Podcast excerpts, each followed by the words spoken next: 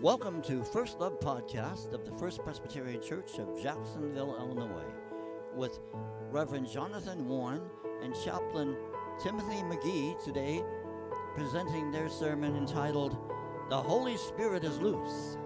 After the sermon, stay tuned to enjoy the chancel choir singing Welcome to Our World. I want to give you a little backdrop before we start preaching. Dr. Timothy McGee, a chaplain at Illinois College. Most of you probably know him as Tim or as the dad of the rambunctious, fun loving children who uh, kind of move back and forth during children's time. They're extra fun. And every other time. They're excited. They keep this place exciting, folks.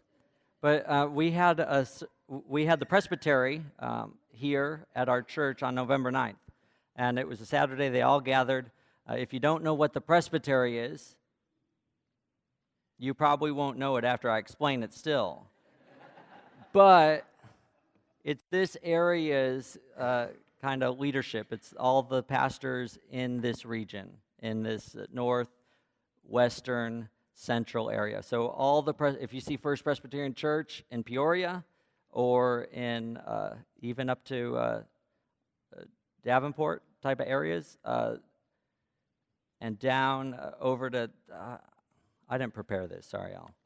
So if you see all these Presbyterian churches, we're connected. So the pastors and elders all come, and so we had the opportunity to share here in this place. And so I didn't just want to preach by myself, because that would be boring. So I talked to Tim. I said, "What if we could preach together?" To kind of tag team approach. And so we had the sermon that we shared, and it was really good.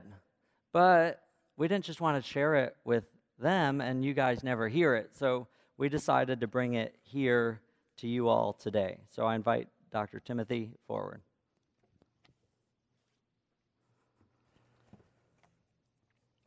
Thanks, Jonathan. It's a real joy and privilege to preach this morning especially because I've actually stopped preaching at our weekly chapel service at Illinois College. Our service isn't even in the chapel anymore. It's in a student lounge. In fact, it's not even a explicitly Christian service, but an open gathering for people of any or no faith at all. For some, this might seem a little troubling. It might feel close to another abandonment of the tradition of our inherited faith. That's certainly how Peter's friends felt in Jerusalem. Peter went and ate at a Gentile home. He violated the God inspired laws and codes that enabled Jews to preserve their identity through centuries of exile and foreign domination. So Peter knows he has some explaining to do and tells them a story. And I can't point to a dream from God directing my steps, but I want to highlight a few moments along my own journey. So, in the May of 2017, I finished my PhD, which engaged Christian liberation theologies around issues of race and class, and I still needed a job. An Illinois College wanted a chaplain who could collaborate with their Office of Diversity, Equity, and Inclusion and so it seemed like a good fit. So here I was coming to IC to draw folks into that social justice oriented Christian tradition. My very first sermon at chapel addressed gun violence and white supremacy. And I kept preaching every week, but noticed that the Midwestern politeness that brought people originally was fading and attendance was dwindling. And so I set a meeting with all the student leaders of the Christian religious organizations, and in conversation, it became clear they weren't interested in a Wednesday morning church service. So I decided maybe I'll try to introduce students to Quaker style meetings. It's a style that's participatory and egalitarian, as anyone can offer a brief reflection. It also connects to silence and the trend on mindfulness and meditation. And Quakers also have a strong legacy of social justice and peace work. And so I figured maybe some of these points might connect to students.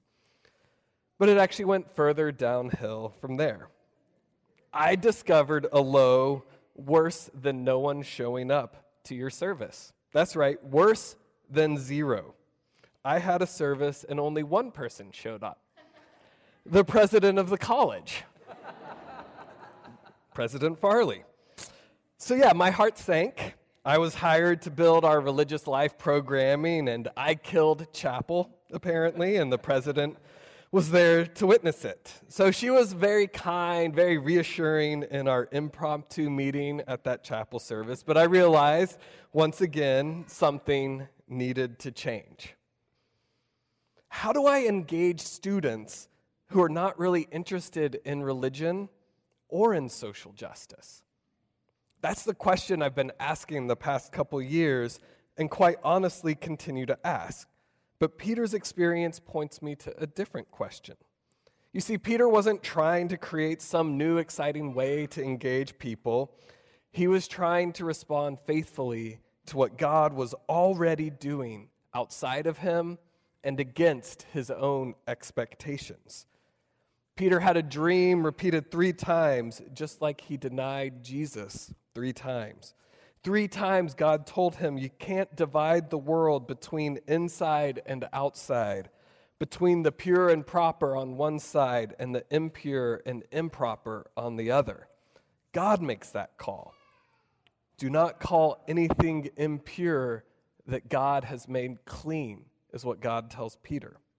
And Peter knows the power of God, right? The power of God to raise Jesus from the dead, to forgive those, even those who denied him, to fill the disciples with the flames of the Holy Spirit.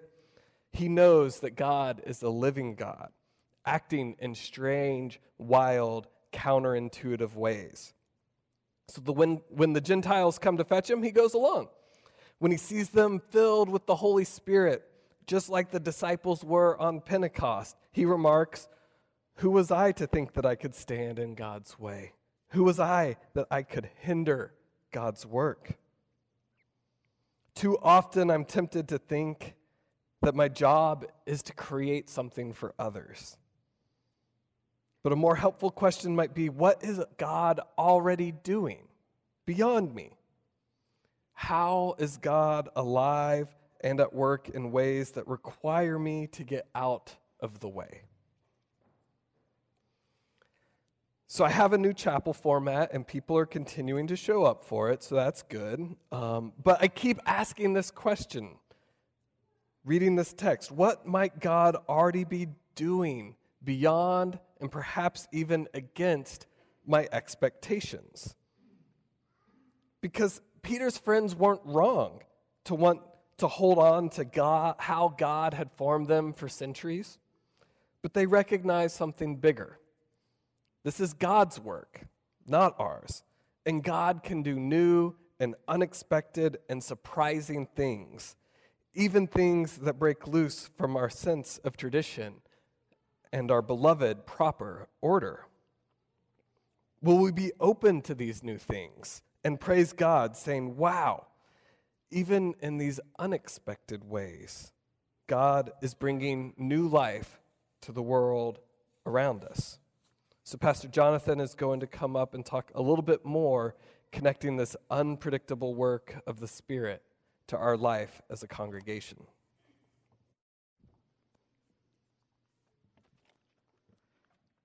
Thank you, Tim. Now, it would be easy to say college ministry doesn't relate to us, right? So much different than our reality in the churches. But if that's what you're thinking, then you didn't hear what he said. I don't know about you, but sometimes I wish God came in one of those neat little packages with a bow on it. Sometimes I wish the Holy Spirit was more like a beautiful white dove. It certainly would be so much easier for us, wouldn't it? Too many times I've experienced God just like Peter did or like Tim has in his ministry. The Celtic Christians in the 6th century found a wild goose a more apt symbol for the Holy Spirit than the traditional white dove. One pastor writes this Wild geese are, well, wild. That is untamed, uncontrolled. Make a lot of noise and have a habit of biting those who try to contain or capture them. And that has been the Christian experience of the Holy Spirit for 2,000 years. Time and again, when theology and God have appeared to be firmly in the control of hierarchies and religious establishment, the Spirit of God has broken free and has often bitten those who tried to prevent it from happening. Many years ago in East Tennessee, my family decided to take a short drive. We needed to get out of the house, so we settled on a short trip and we figured we'd drive for about 30 minutes, get out, look at Norris Dam, the paved overlook, then drive back again before lunch. Now, as we left our neighborhood, I wondered if there was a more scenic way to get there than just the interstate. So we typed Norris Dam State Park into the GPS and started off. As we got closer, we started meandering through residential neighborhoods and we ended up driving down a steep mountain road, and the pavement ended Turn around, Siobhan cries out. This stupid GPS, it always does this. It takes us down the most obscure roads. I'm not going down this dirt road. In a reassuring voice, I told her it might be obscure, but the GPS never gets us lost. We always get there. Siobhan pouted for a few minutes, and I have to admit, I was uh, a bit nervous as we kept driving.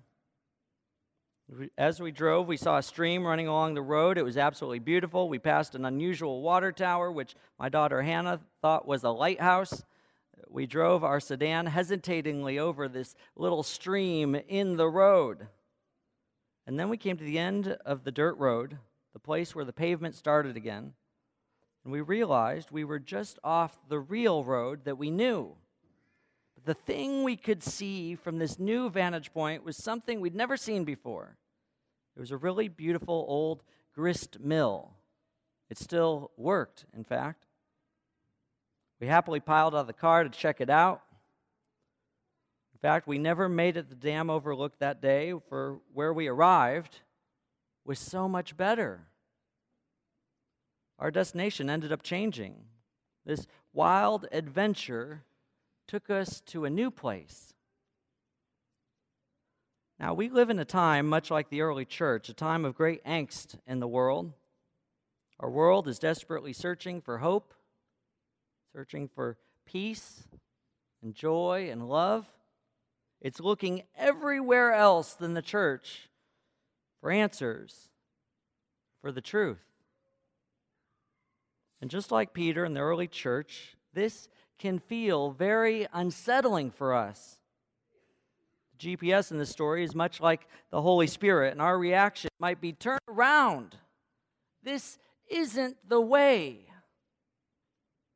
Often we like to tell God, this wasn't what we signed up for. I don't know if I like this, we tell God. But we also live in a time of great possibilities. For the very things that the world is searching for is also what we light these candles for Advent for. Today we light for hope. And the next weeks remind us the peace and joy and love that the Christ child brings. We must, like Peter and the apostles, recognize that something bigger is at work. It's God's work, not ours. And God can do new and unexpected things, even things that break loose from our sense of tradition, like Tim said, our proper order. Now, we might pout, we might be anxious, we might be afraid. But more importantly, like Peter and the apostles, we must look around and see what God's doing all around us. Peter's story tells us that God isn't neatly wrapped in a box, not in our work, not in our homes or our town, certainly not in our world. Now, Peter denied the living Christ at the end of his life. Later saw Jesus defeat death. And I think that's when the Holy Spirit changed. From a beautiful white dove to a wild goose. And this untamed, uncontrolled wild goose of a Holy Spirit, it's loose in our world. It's pushing and prodding and biting us. It's asking us to look beyond those neat little boxes, beyond the walls of our churches, out into this world. our destination has certainly changed. It's taking us to new and beautiful places. And the biggest question God asks of you is this Are you ready for this adventure? For it's bound to be wild. name of the Father, of the Son, of the Holy Spirit. Amen.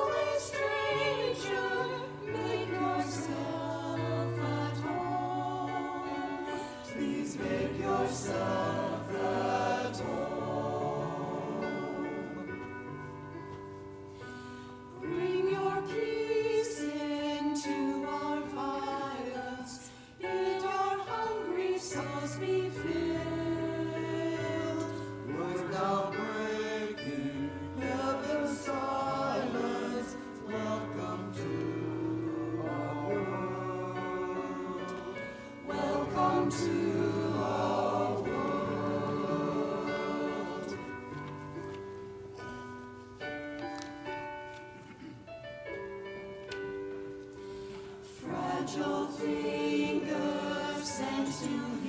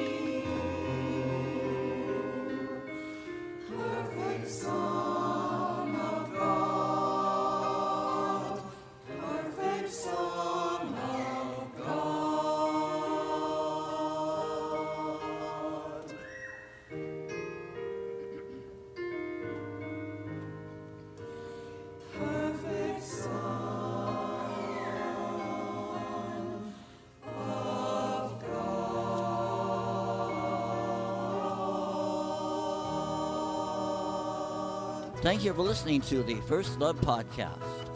For more information about the First Presbyterian Church of Jacksonville, Illinois, visit our webpage at www.firstpresjax.org. That's www.firstpresjax.org. Our email is office at firstpresjax.org church.org. The church phone is 217 245 4189. Street address is 870 West College. Children and adult Sunday school services are every Sunday from 9 to 9:45 a.m. Sunday church service starts at 10 a.m. We invite you to visit us whenever you're in the neighborhood.